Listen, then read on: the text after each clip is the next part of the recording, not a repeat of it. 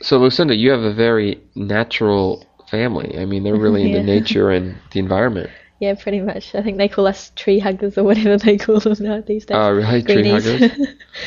So, um, do you do you guys do anything special for like uh, being sick or anything like that? uh, yeah, my auntie, she's a naturopath. Naturopath. Yeah, that, I think that's a new word for it's now. Uh, used to be a homeopath. Oh, I see. Yeah, yeah. And and what does naturopath mean?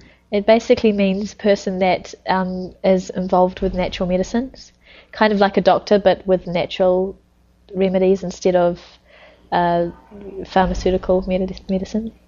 Right. Okay, so um, uh, that's assuming that I get a cold and I'm really sick. Um, what would a naturopath give me?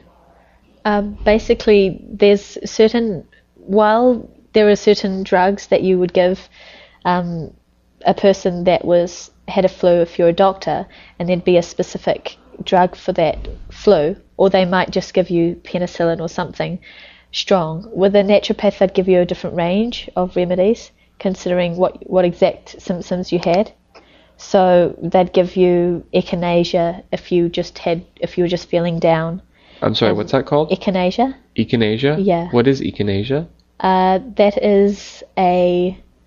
It's for your immune system. It gives you a boost, basically.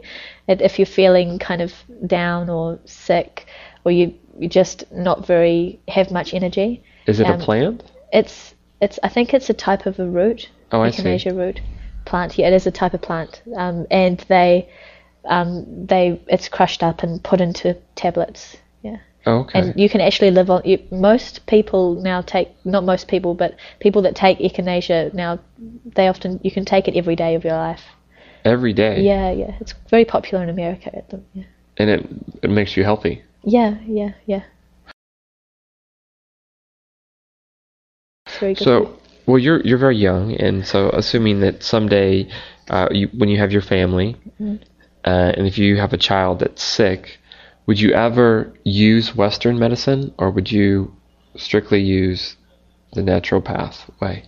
Uh, well, actually, I.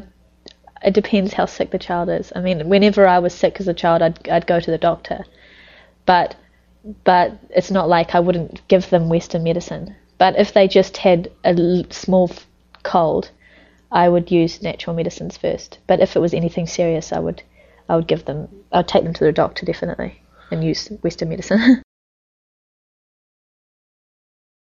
Now, your aunt, that's a, a naturopath, does she ever use modern pharmaceuticals? oh yes, yes, yes.